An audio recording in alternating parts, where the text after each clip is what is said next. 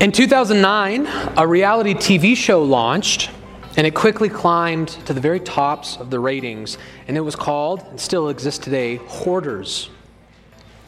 Uh, Hoarders is a, as I said, a reality TV show which showcases uh, people who simply are unable to let things go. In other words, people who are just not able to throw anything away or donate, they just can't do it. They can't let anything go. And so, what happens for the really extreme cases is that over time their houses just fill with, with junk. And they're, they're unable to even move and walk around their house. And so, people were just captivated by this show. They like to look in at the lives of hoarders. Uh, what made me think of this is that you could really think of our passage today as Paul commending us not to be hoarders, but of a different kind. Paul's not going to talk about material hoarding today, but spiritual hoarding. Paul is going to call us today not to be spiritual hoarders. Would you open up your Bibles to Ephesians chapter 4, verses 17 through 24?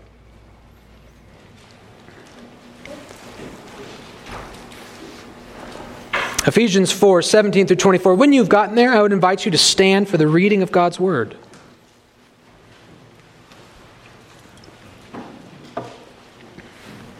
Ephesians chapter 4, verses 17 through 24. Thus saith the Lord.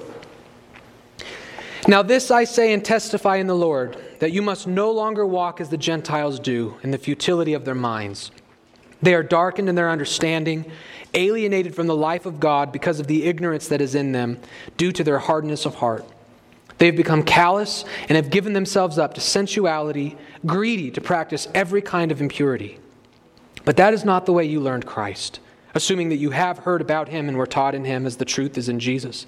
To put off your old self, which belongs to your former manner of life and is corrupt through deceitful desires, and to be renewed in the spirit of your minds, and to put on the new self, created after the likeness of God, in true righteousness and holiness. Amen. This bars the reading of God's word. Please be seated.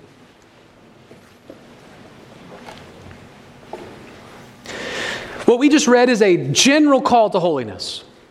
Right, you could sum up what we just read as a general call to holiness. Paul has called us to be holy. Next week, we're going to see a very specific call to holiness, where he's going to actually give us very practical things that we should be doing and things we should not be doing. So it's going to be very specific next week. But this week, he's kept it general. He has generally called us to live like Christians, to be holy. But the way that he puts it, at least at the beginning of the passage, is by way of comparison.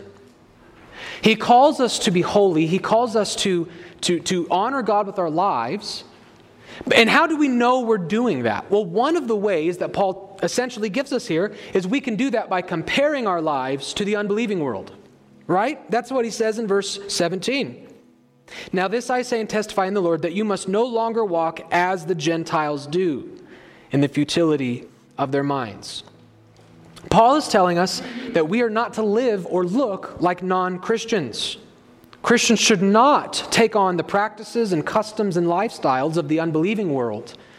Uh, this is a common theme, by the way, for Paul this idea of worldliness, of being separated from the world, of being conformed to Christ, not from the world. For example, I have on the screen, if we can turn to Romans, you don't have to turn there in your, in your Bibles, I have it for you.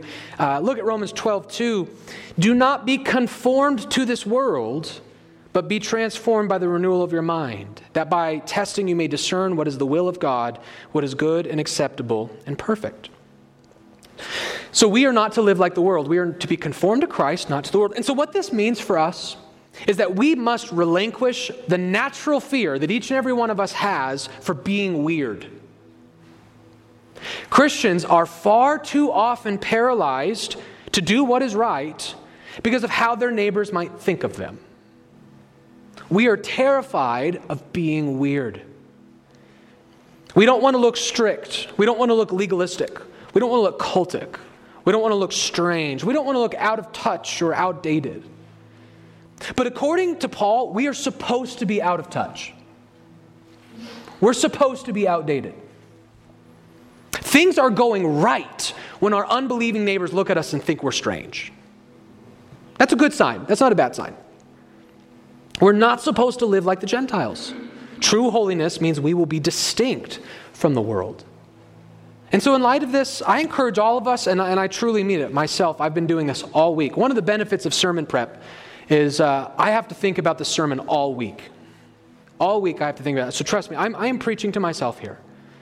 I would really encourage of all, all of us to spend time, not just today, but the rest of this week in some intense self reflection. Consider what might be some of the areas in your life where you have allowed worldliness to creep in. Sometimes Christians become worldly in how we dress. We wear lewd and inappropriate clothing. Oftentimes, Christians become worldly in the entertainment that we consume. We watch movies filled with nudity, blasphemy, gratuitous violence. We're entertained by music filled with foul language, music that glorifies evil, is derogatory. And speaking of foul language, that's another way that I've noticed Christians can become very worldly. Typically, we keep our mouths clean at church, but what is your mouth like outside of church? Sometimes Christians can become worldly by drinking too much. Alcohol is good, and it's been given to us by God to enjoy. The Bible attests to that, the Psalms attest to that, but abusing it is not good. Not being able to control how much you're consuming, not being able to control whether you have one more drink or not, is not good. That belongs to the world. Have you been abusing? Have you been drinking too much? These are just a handful of examples, not of things that I've seen in our church specifically, but just generally speaking, these are ways in which I see Christians can become very inundated with the culture and not even realize it. And the reason it becomes so easy is because these behaviors are the very air we breathe. It's so prevalent in our culture that it's so easy just to do these things and blend in and not even know that we're a problem. We must always be on guard against not just these, but all forms of worldly living. And that is why I encourage you to identify the worldliness in your Christianity and rage a vicious assault against it. Now, if you have trouble identifying worldliness, I have a couple pointers. It's usually, most of the time, worldly living is the things that you do that you justify on the basis that everyone else does it. That, that's usually, if, if, if you say, oh, I just do it because everyone does it, that's probably worldliness. If you wear that because everyone wears it, that's probably worldliness. I listen to this music, but everyone listens to this music. That's probably worldliness. It can also be things that you do solely out of concern over the social stigma. If you're not doing it intentionally because you found value in it or because you believe the Bible calls you to do it, but you're just afraid of how you might be perceived, not all the time, but that's probably worldliness. There's a good chance that those behaviors belong to the kingdom of the world and not to the kingdom of God. Let me just remind you the kingdom of heaven will be filled with dorks and weirdos. The kingdom of heaven is filled with nerds. It's filled with dorks. It's filled with people who simply don't care if they don't fit in. Because we're not supposed to fit in. We used to be of the world, but we now no longer are. We are now from above, and so we cannot hold, hoard our former way of life. When you become a Christian, your former way of life is something you need to throw away. You don't get to keep it, you don't get to hoard it. Throw it away. Get rid of your old life. Or, if you want to use Paul's me- metaphor, you need to take it off right? This is the metaphor Paul uses. Paul uses this idea of two people and we wear them like clothing. Look at with me in verse 22. He tells us in 20 and 21 that we have learned in Christ. What have we learned in Christ? Verse 22 to put off your old self, which belongs to your former manner of life and is corrupt through deceitful desires. Paul tells us to put it off, or your Bibles might even say to take it off. Paul links our old selves to our former way of living. Sinful behavior belongs to the old person. And when you come to Christ, you're supposed to take that old person off and throw it away. It doesn't get to stay in the house anymore, it doesn't get to stay on your person anymore. You don't get to hoard it. You've got to throw it away. And when you throw the old person away, that necessarily requires throwing all of the lifestyles and habits and pleasures that were attached to that old person. So, Paul's metaphor is take it off. Remove the old person and remove all of the behaviors that went along with that old person. He says something similar in Colossians chapter 3. Again, I have it on the screen for you.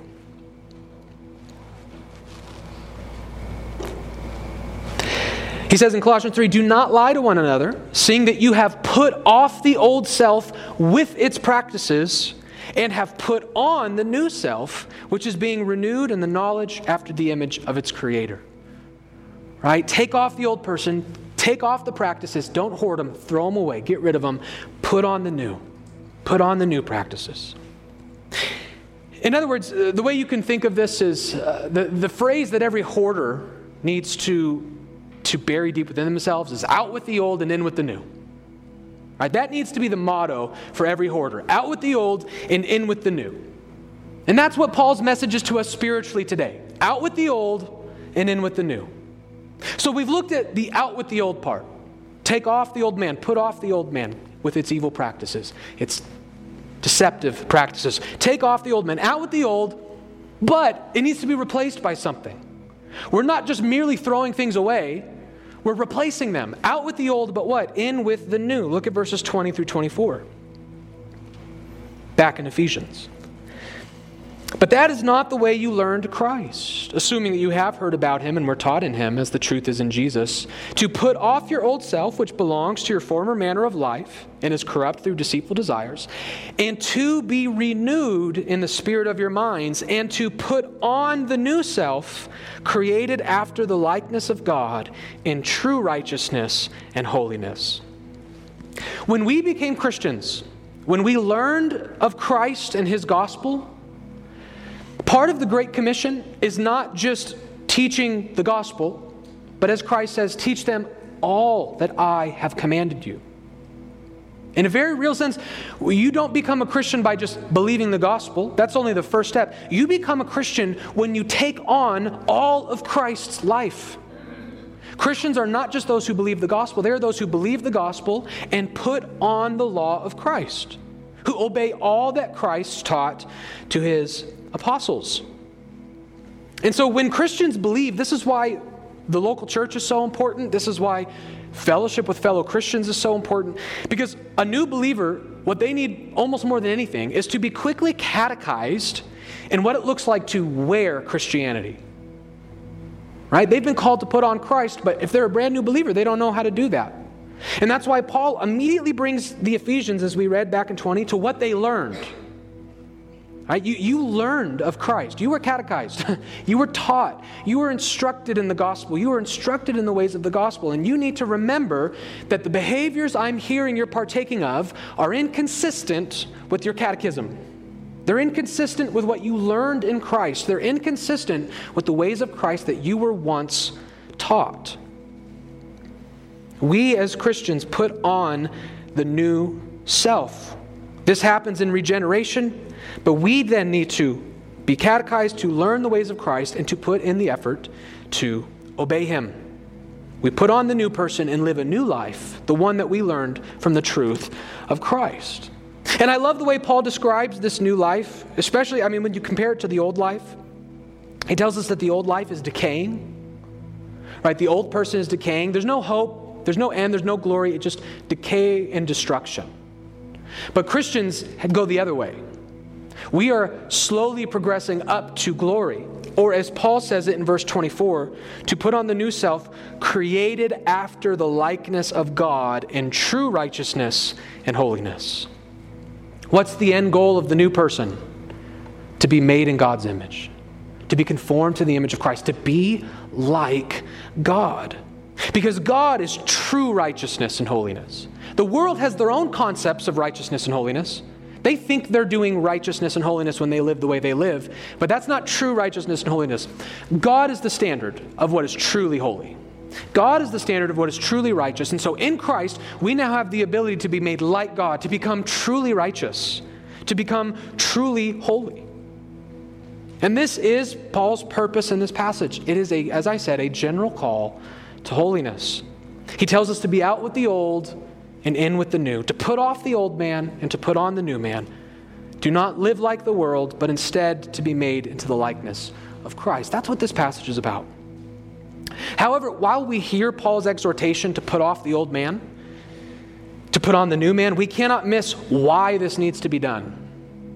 Why is Paul solemnly exhorting us to do this? Remember, look at verse 17. Paul's taking this very seriously. This is a borderline oath here. Right? Verse 17, now this I say and testify in the Lord. He didn't have to start the sentence that way. This is, this is serious. This matters a lot to Paul. He really wants us to get this, right? Why does this matter so much? And I like to explore the reasoning that Paul gives because we, what we don't ever want to look like as Christians is pure moralists. What is a moralist? A moralist, I like to think of the, the quintessential moralist is Santa, Santa Claus. Right? We sing in one of our beloved Christmas songs, Be good for goodness sake. Right? Why should we be good according to that song? Just, just because it's good. Just for the sake of goodness, you should be good. That's moralism. It's just be good. Why? Just because it's good. Totally circular. Be good because it's good. That's moralism. We just come in here and we hit people on the head and say, do better. I hear that phrase all the time in the world. It, there are a few things that annoy me more than when I go on social media and I hear someone say, do better. Do better. Do better. Why? Why should I do better? How do I know I even have the power to do better? What's so important about doing better? What's the standard of better? That makes no sense. So, Paul is not, trust me, he is not just coming in here and saying, you know what, Ephesians, do better. That's not what he's saying. He is telling them to do better. He is doing that. But there's more here. He's going to give them reasons for why it's so important to be out with the old and in with the new. Why is it so important to not hoard our former way of life? The first reason is because it's inconsistent with who we are. It's inconsistent with who we are. Paul could not be more adamant throughout this passage that the external behavior of every single person is a reflection of who they are inside. And he's not just saying this about Christians. We're going to see in just a moment whether you're a Christian or not. This is true for everyone. The way you live your life is a mirror into your soul. The things you do tells the world who you are. To put it more simply, we could just repeat the words of our Lord. Every tree is known by its fruit. You don't need to know what a tree is by cutting it open and taking a piece of it and putting it under a microscope. Just look at its fruit. And I don't need to peer into your soul to see your heart. I just have to look at what you do. Paul is adamant that the way we live our lives needs to be a reflection of who we actually are. So Christians need to walk in righteousness because God has made us righteous. And unbelievers are going to walk in darkness because they are unenlightened, they are darkened. Our lives need and will be a reflection of who we are. Look at verses 17 through 18. He's going to begin to explain this by giving us first the example of unbelievers and how their lives are just merely the fruit of what they are inside. Now, this I say and testify in the Lord that you must no longer walk as the Gentiles do in the futility of their minds. They are darkened in their understanding, alienated from the life of God because of the ignorance that is in them due to their hardness of heart. Paul minces no words when describing the natural condition of fallen mankind. He speaks of their understanding as being totally corrupt. We in the Reformed community, we call this the noetic effects of sin. You see, your sinful condition has not just affected your body, it's not just affected your inclinations and your proclivities, it's affected the way you think. Sin rots us to the core of our being that not even our thoughts are without corruption. That is why the Gentiles have futility in their minds. Their minds are futile, their minds are powerless. They are not able to see or comprehend that which is spiritually good. Their thinking has been corrupted by sin. That is why they are alienated from everlasting life. The life that God gives us, the life of God, they are alienated from God because they don't want it. And the reason they don't want it is because they don't see it as being good. And the reason they don't see it as being good is because their minds are futile. Their thinking has been corrupt. Now, what has caused their thinking to be corrupt? Well, Paul tells us it's from the ignorance that is within them. Verse 18 they are darkened in their understanding, alienated from the life of God because of the ignorance that is within them. So their thoughts are unable to see the goodness of God, the goodness of the gospel, the goodness of God's law. And the reason their thoughts are corrupted is because they are ignorant. Inside, deep to their core, they are ignorant of that which is spiritually good. So because they are ignorant, they therefore have corrupted thoughts and they therefore do not see the gospel as they should see it. And that's why they don't obey it. And they live lives following after their own pleasures, doing what is right in their own eyes. Now, we could ask the next question okay, if, if their blindness or their, the futility of their thoughts came from their ignorance, where did that come from? Well, Paul gives us another link in that chain, and it comes from the hardness of their hearts. Verse 18, they are darkened in their understanding, alienated from the life of God because of the ignorance that is in them due to their hardness of heart. Why are they blind? Why are they ignorant? Because their hearts are hardened. In other words, they don't want they don't believe in Christianity, they don't believe in the laws of God, they don't believe in the gospel because they don't want to. They hate it. They're hardened to it. They have no desire for it. So you see how Paul links their behavior all the way back to the core of who they are. Why do the Gentiles live like this? Because they're foolish. Why are they foolish? Because they're ignorant. Why are they ignorant? Because they're hard hearted. They live like this because their hearts are hard. Their lives are a pure reflection of who they are. They are unable to have spiritual discernment and spiritual reasoning. They are polluted in all that they do because they have stony spiritual hearts. By the way, it's passages like this one which have led us in the Reformed tradition to deny what is sort of the common pop level understanding of free will. Unfortunately, the free will debate has really become overly simplified in our current context. it's actually a very complicated issue. Um, and too often it's been reduced to this idea that people will say this uh, non Calvinists believe in free will, and Calvinists deny free will. And that, that's, that's actually not quite true. There's, there's some truth to that. I understand where that comes from, but that's, that's a really simplistic way of looking at it. But the reason that comes from, the reason that idea has come into being at all is because it is true that the Reformed community, our church, has, has been pretty critical of what we see as sort of the, the, the pop level understanding of, of the freedom of man or the will of man. Well, Calvinists, we do not think that the will is nearly as free as our non Calvinist brothers and sisters typically tend to think. And I would simply say, is just begging for a little mercy here. When you read a passage like this, can you blame us? Paul does not describe natural man as some neutral, objective, open minded, reasonable creature. Just give me the evidence and I'll follow it wherever it leads.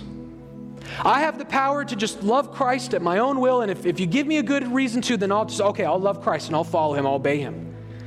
Rather, he describes men as blind, ignorant, and hardened. Their will is not free, it's blind. Their hearts are not free, they're hard. We sometimes this is referred to as the doctrine of total depravity. Men are so totally depraved that sin has again affected their totality of their being. Everything is affected by sin, and that includes their will. One of the, the first debates of the Protestant Reformation was a debate that took place between a Roman Catholic, a brilliant Roman Catholic scholar by the name of Erasmus. By the way, we owe in the Protestant world Erasmus a lot of credit. Uh, Erasmus was influential in why we have Bibles today. So he, he really was a brilliant and helpful man in many ways. But he was a Roman Catholic, and so obviously we have issues with some of his theology. And Martin Luther took a huge issue primarily with his understanding of man's will. He wrote a paper in response to Martin Luther called The Freedom of the Will. Martin Luther responded with a long essay, which now is one of the most popular books in the Protestant world, titled The Bondage of the Will. Because Martin Luther's point with Erasmus is when I read the New Testament, I do not see a free will, I see an enslaved will.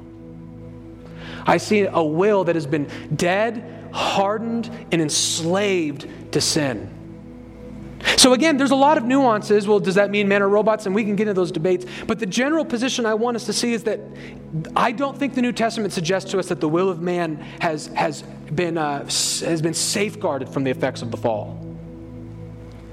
Natural man, to the very core of their being, are blind, ignorant, and hardened against the gospel. And this is why, to lead to another controversial belief that we hold as this church, this is why sometimes if you were to read like a lot of Reformed literature, you might read this phrase that regeneration precedes faith. That regeneration comes before faith. Uh, and I would say, I'm not, I agree with what's being said there, but it's really not expressed very well. And the reason this can lead to a lot of confusion is because the word regeneration can mean a lot of different things. Typically, when we talk about regeneration, what we mean by that is that the Holy Spirit has come within us and transformed us and given us new life. And if that's what we mean by regeneration, then regeneration does not precede faith. Right? Because what are the consequences of that? That means you're saved before you believe in Jesus. And that's not just an error, that's a heresy. Right? You are never, ever, ever saved before your faith in Christ, ever. But when the Reformed theologians of the past have talked about regeneration preceding faith, they're using the term regeneration in a slightly different way. And here's all they're trying to communicate. Before a person can gaze upon the gospel and enjoy it and see it and desire it, the Holy Spirit must do something with their hearts first. Because Paul is telling us here that their hearts are hardened and blind and ignorant. Let me ask you if you met a person who was physically blind, they came to you, my eyes don't work. And you said, well, okay, I know how to fix that. And you just took them outside and said, just look at the sun. Look at the light. Just see the light. The light's not doing anything for them, they're blind. Exposing a blind person to light doesn't change them. And so, our perspective is people are spiritually blind to the light of the gospel, and merely exposing them to the light doesn't change them. They can't see it.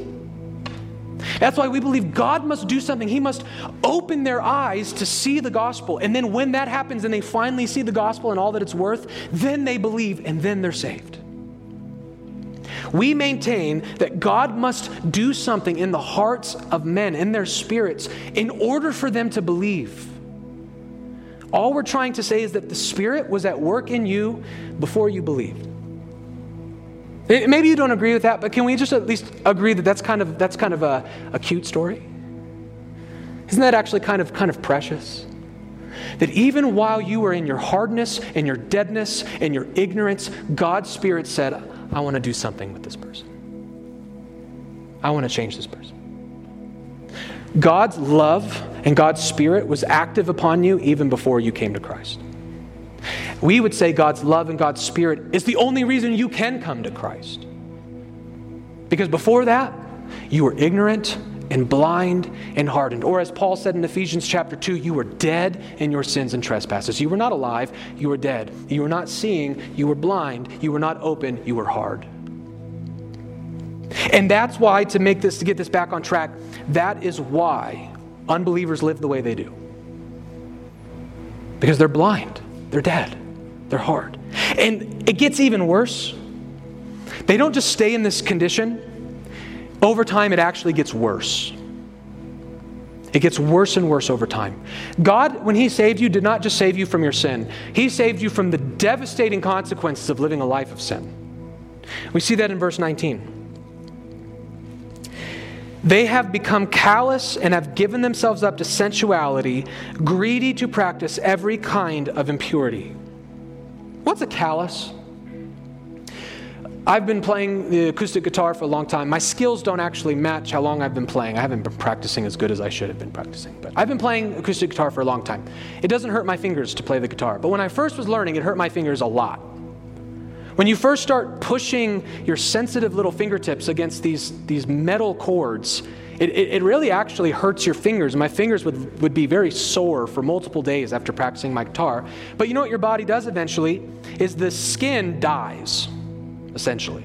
And it calluses up. So my, the skin on my fingertips is hard and it has no feeling in it. So now when I play the guitar, it doesn't hurt at all. Because my fingers have become calloused. I have calluses. Paul is using that as an analogy for what unbelievers do. We know that every single person has what we call a conscience. God has written his law into their hearts, so there's no escaping God's law. We see this, by the way, in Romans chapter 2, if you turn there on the screen for me. Read this verse along with me, or hear me read it.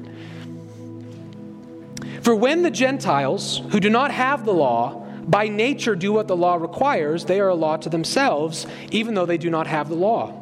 They show that the work of the law is written on their hearts, while their conscience also bears witness, and their conflicting thoughts accuse or even excuse them on that day when, according to my gospel, God judges the secrets of men by Christ Jesus. This is an amazing verse here. Paul is telling us that God, in natural man, has written his law in their hearts, which means every man has a conscience, so they don't actually have to be a Christian. They don't have to have, to have read a Bible once in their life to feel the guilt of sin. This is why when you go to all these different cultures throughout the world, they just, in, in, in large part, it gets very different, but there's like a core of morality that people just generally understand. I think, I think it was C.S. Lewis. I've mentioned this multiple times. I need to track down the quote. I can't remember if it was him. But he was one time observing it's amazing how young little children under, have a very advanced concept of ethics. And he talked about you could take little children who have never once sat through a philosophy class, they've never once listened to Aristotle or Plato and, and, and talked about the philosophy of ethics, and you can line them up in a lunch line and have one of them work his way to the front. And what's every kid in the line going to do? That's not fair.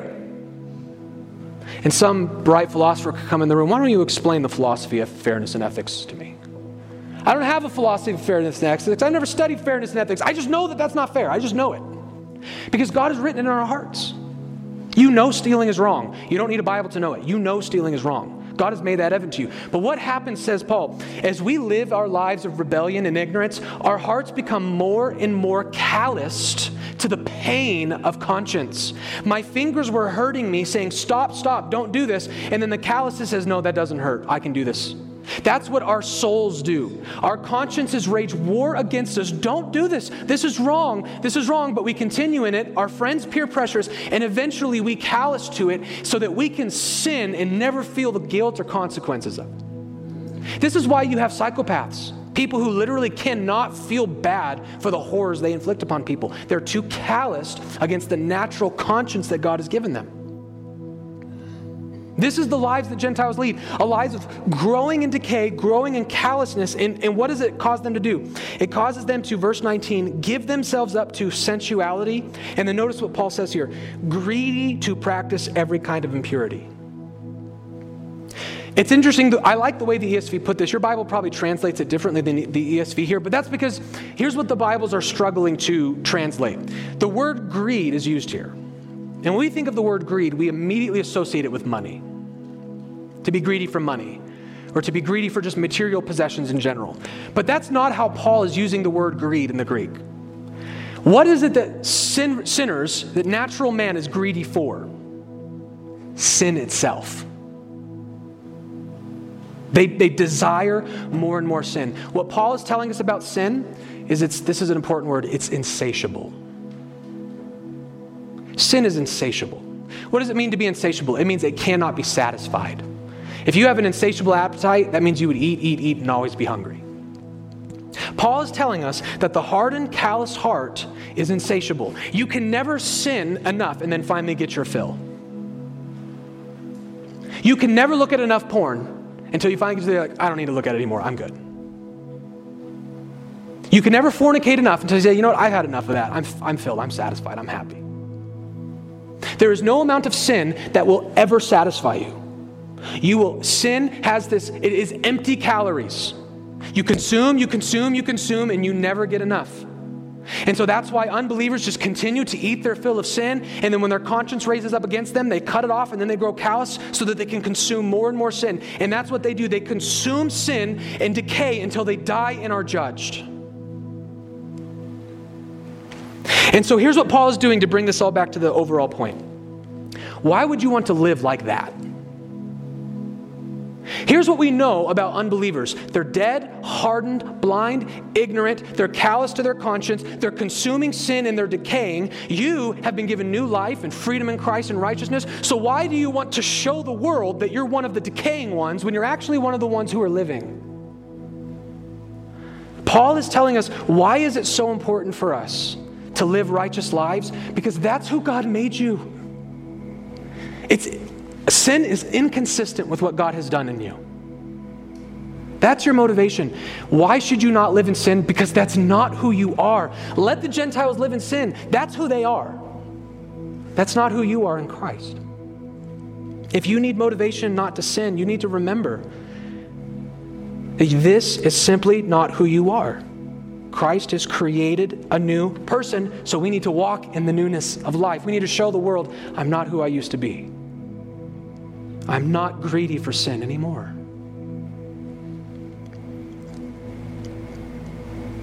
Read verses 20 and 24 with me.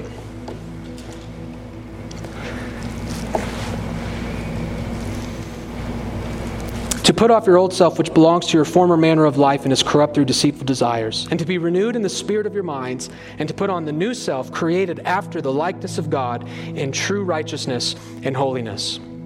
You know what I think is the beauty, the real beauty of this teaching? What I'm teaching you today is that when you think of salvation, you need to think of more than just the forgiveness of sins.